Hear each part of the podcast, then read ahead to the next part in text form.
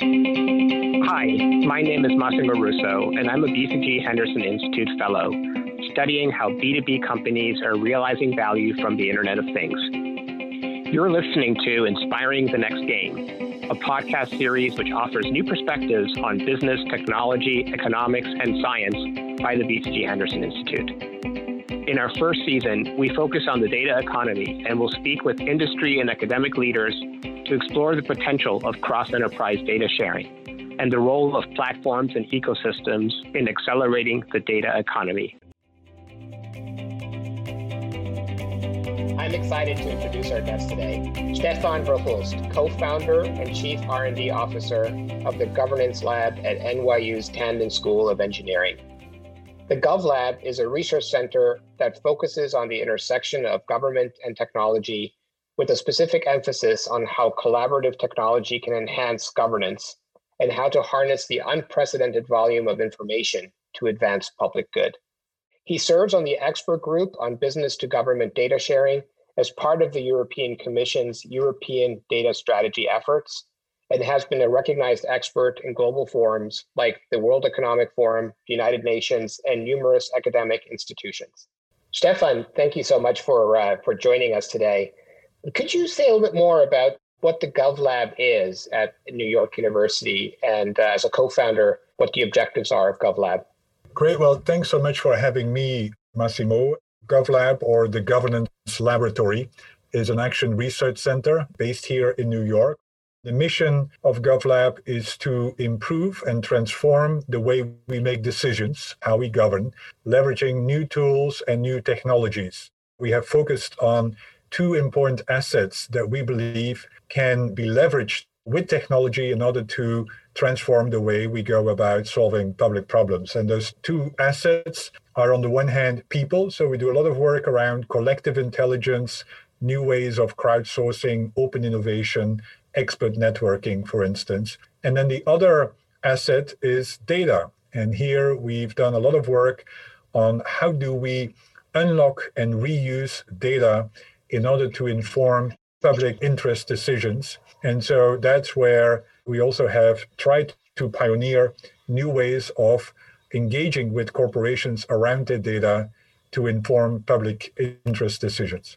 Thank you. Well, it's very timely given all the discussion on data sharing and fighting the current pandemic that we're all facing.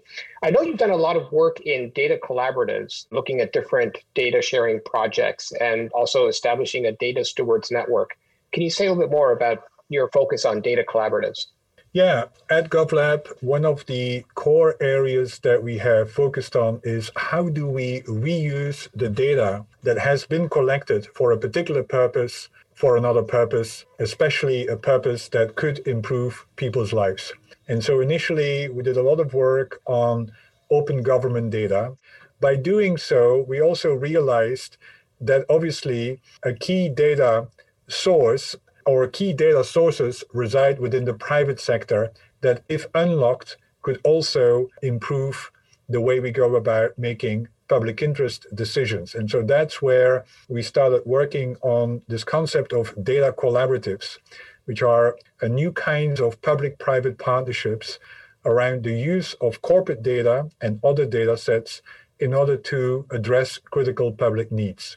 Now, a key element that we have identified is missing in order to make those data collaboratives more systematic, sustainable, and responsible is actually the profession of data stewards. In order to start a data collaborative, it's quite often very hard to identify who one should engage with within the corporations. And so that's where we have advocated for the creation of data stewards and where we have identified people already in the corporate sector that are fulfilling that. And we've connected them through this data stewards network. Do you have a favorite data collaborative that you would cite as an example? That's always a hard question, Massimo. We have documented about 200 examples where corporations have leveraged their data together with other parties to inform public interest decision making. We have learned that there is no one way, and there is also no best way of doing this. One interesting example here is, for instance, Zillow, who has actually provided an API to some of their data where, for instance, cities can leverage that data in order to measure gentrification. And uh, by the way, a similar kind of effort is currently underway with uh, Airbnb data, where Airbnb is sharing some of its data with cities, such as New York, in order to understand gentrification patterns. So, this is one extreme of a data collaborative where APIs are being used to share data. The other extreme is then data collaboratives where no data is being shared, but where insights are being shared that otherwise would also be quite often proprietary or closed. And an example here is, for instance, the JP Morgan Institute, which is a new kind of think tank that is leveraging data to inform economic policy decision making. For instance, in order to understand the real economic impact on small businesses during COVID. So, those are the two extremes of the shades of openness of corporate data. In between, we then have a variety of models such as data pools or data commons, where we have seen where different corporations are pooling their data together and then quite often using an intermediary to provide access to. And one example here is YODA, which is the Yale Open Data Initiative, where different pharmaceutical companies are providing access to their clinical trial data, but then the access is managed by Yale University these are great examples. And I know for our listeners, if they'd like to learn more about the different data collaboratives, uh, there's a lot more information that's available on your website. Underlying the data collaboratives is, of course, uh, getting companies to share their data. What do you see some of the challenges of data sharing and encouraging data sharing among enterprises? Well, before I go to the challenges, I think the aspiration we should seek to establish is to have data collaboration in a systematic, sustainable, and responsible way, right? Most of the efforts that we see with regard to data collaboration are quite often one offs, they don't scale, they're quite often unsustainable. There's a lot of energy at the beginning, but then unfortunately, there is no way to sustain them over a longer period of time, and are quite often challenged from a data responsibility point of view because sometimes there are concerns with regard to how the data is being shared. So the challenges that we see in order to make data collaboration more systematic, sustainable, and responsible resides in a few areas. One challenge is that the demand side for corporate data is quite often very poorly specified or uncoordinated. Quite often, uh, we learn about initiatives where third parties, including governments, are knocking on the doors of corporations and basically saying, we need access to your data. But there is no clear purpose specification nor a clear validation that those questions matter. And that also generates concerns from the public at large on how this will be used. Second challenge is because the supply of data is also poorly organized many corporations don't have a way of actually responding to solicitations around their data. They have no process in place, let alone a dedicated individual or team that can respond to some of those solicitations. The third challenge relates then with governance. Quite often, it's poorly understood what is feasible. GDPR has put a chilling effect on some of the data sharing efforts because there, there is a concern that data sharing is not uh, permitted unless uh, you have uh, a particular process.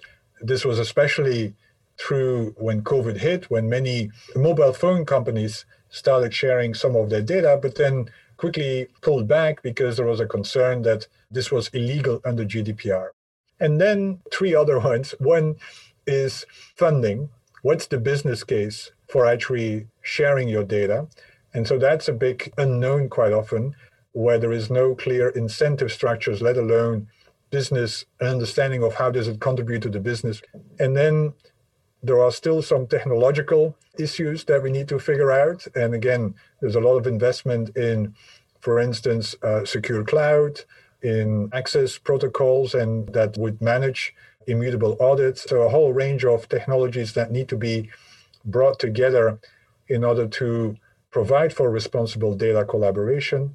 And then, lastly, and perhaps more importantly, you have to have public support for doing this at a larger scale. And so here uh, we are talking about the need for having a social license to establish data collaboration, having a clear buy in from the public that this is appropriate. And I think, unfortunately, we've had a lot of discussions about data collection, but we have too little discussions about data reuse.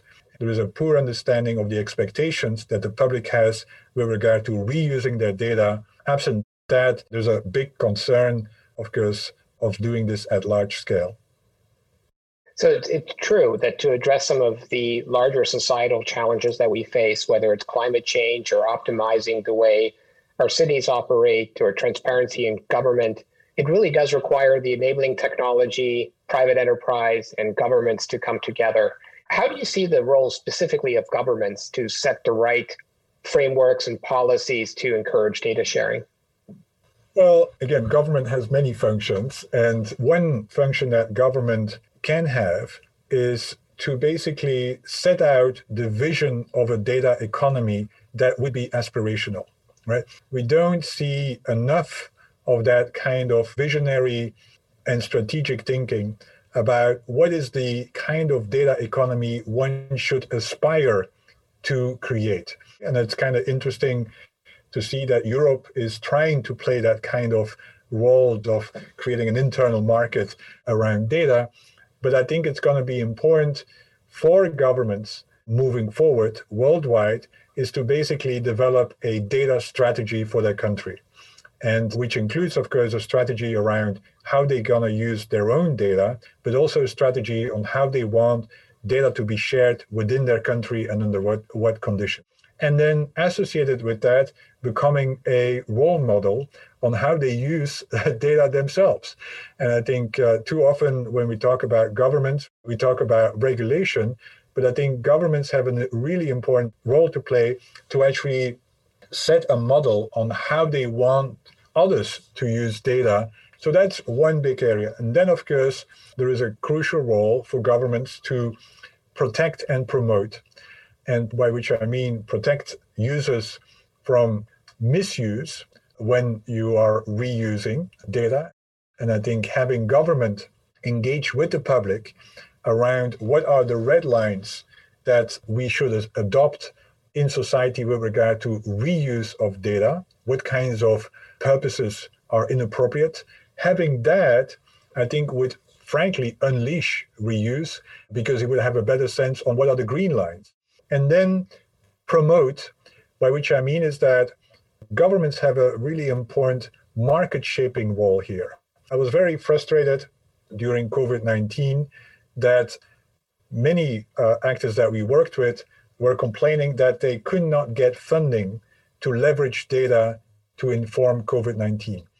Governments could have actually created a fund for data, and that could also have meant including funding corporations to actually recover some of the costs that automatically goes in making data reusable so that there is an incentive for corporations to invest in new kind of data sharing practices. And linked with that i think government can also actually set and shape markets through procurement. For instance if there is a contract with a telecom operator what's then the provisions with regard to how data is being shared back? And then of course you also have the more regulatory aspects where some countries have tried to develop regulation where there is a mandate for statistical agencies to have access to corporate data. Uh, unfortunately, that regulation always indicates that uh, the mandate is associated with public interest applications, but they haven't formulated what does we mean by public interest. If they could say these are high level public interest use cases, then you would actually have corporations be able to step up to meet those kinds of public interest obligations. You know, it's interesting. In our research, we have seen that there are many significant use cases that require collaboration across multiple enterprises as well as governments. Companies are becoming more and more aware that they have data assets that could either serve a public good, you know, lead to a new business model. Stefan, it has been really interesting to hear your thoughts on emerging governance models. I'll leave the floor to you at the end, but I just wanted to thank you for sharing your thoughts with us. And uh, again, I encourage all our readers to go to your website and learn more about GovLabs. Well, thanks so much for having me, Massimo. And I think a final thought might be that if you think about corporate social responsibility and you combine that with data, then I do believe that finding ways to reuse your data to inform and public interest objectives might become the new corporate social responsibility during a data age. And so, as you rightly said, data is a clear asset, an asset for business, but it could also become an asset for society if we find out the right incentive structure and also the right governance structure. Stefan, thank you so much for your thoughts. Thank you. Thank you for listening to today's episode. To learn more about BCG's thinking on the data economy and IoT ecosystems, please visit our website at www.bcg.com and search for Unleashing the Data Economy.